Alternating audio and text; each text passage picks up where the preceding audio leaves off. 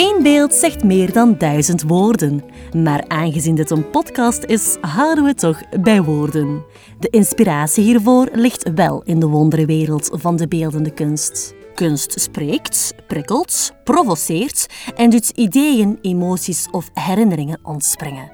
Vergeet eens even de drukte, leun achterover en mijmer mee met onze columnisten als ze de vele kleuren van kunst en geloof schilderen in beeldspraak. Met vandaag een column van Wouter van Hoof.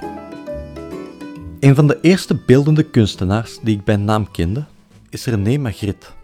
Ik kan me echter met de beste wil van de wereld niet meer herinneren dat het eerste werk is dat ik van hem heb gezien. Zijn werk is ook zodanig iconisch Belgisch dat je het onbewust veelvuldig kan tegenkomen.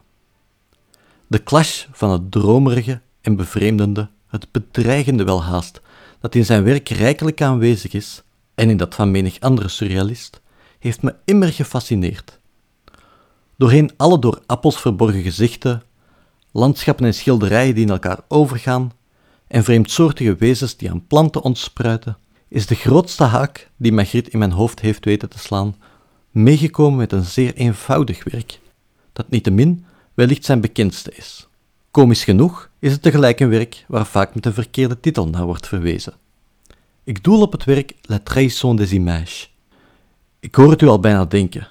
Oei, is dat bekend? Dat doet nu werkelijk geen belletje rinkelen. Word ik nu gedeporteerd uit België? Dat belletje zal wellicht des te luider afgaan als ik u vertel welk onderschrift dit schilderijtje heeft. Ceci n'est pas une pipe. Dit is geen pijp. De afbeelding is nogthans een zeer werkelijkheidsgetrouwe pijp. Hoezo? Dit is geen pijp. Had Magritte iets te enthousiast gerookt aan de pijp die er geen was? Hoe heette het werk ook alweer? La trahison des images. Die titel betekent zoveel als het verraad van de afbeeldingen.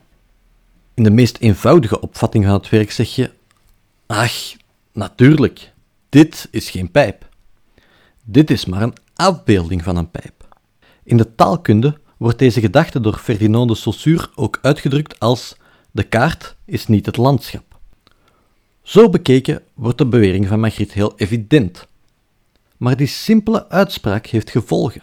We zeggen er eigenlijk ook mee, we hebben wel afgesproken dat we met een beeld als dit pijp bedoelen, maar dat is eigenlijk een leugen. Onze ervaring van het beeld kan nooit hetzelfde zijn als die van een echt object. Dat beeld kan zoals bij Magritte letterlijk een afbeelding zijn, maar in de taalkunde wordt er gezegd dat woorden ook een soort beelden zijn. Hoe levendig je iets ook beschrijft, de woorden worden er niet levend van. Het woord kat miauwt niet en laat zich moeilijk aaien. De pijp van Magritte kan je niet roken. Beelden van elke aard zijn gebrekkig. Dat doet me denken aan de Bijbelse God, aan diens weerzin om te worden afgebeeld. In de tien geboden verbiedt hij het rechtstreeks. En hoewel God op een bepaald moment zichzelf een naam geeft, een naam die zoveel betekent als ik ben, wordt die naam in de Joodse traditie niet hardop uitgesproken. Zowel bij woord als beeld is het duidelijk. God vang je zomaar niet. Elk beeld, of dat van hout is of van goud, geschilderd of gesproken, pleegt verraad aan God. God heeft er geen boodschap aan dat iemand zegt: Ik weet exact hoe God is. Ik kan God definiëren. Ik ken en beheers de waarheid. Beelden dragen dat gevaar in zich. We worden zo gewend aan het beeld dat we vergeten dat het ergens anders naar verwijst. Dat er meer is dan het beeld.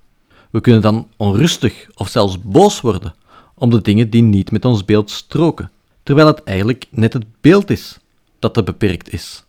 Die beeldendrift van ons kan ook wat op de lachspieren werken. Beeld je eens in dat je een van je vrienden beschouwt als degene die van voetbal houdt, en dan boos wordt omdat hij ook nog iets aan jazz blijkt te weten. Dat zou nogal dwaas zijn. Net daarom wijst God dat soort beeldvorming over hem af. Hij is er niet op uit dat mensen hem definiëren of doorgronden. Hij wil dat ze met hem omgaan. Niet voor niets noemt Jezus zijn twaalf leerlingen ook zijn vrienden. En evengoed niet voor niets zijn dat twaalf vrienden.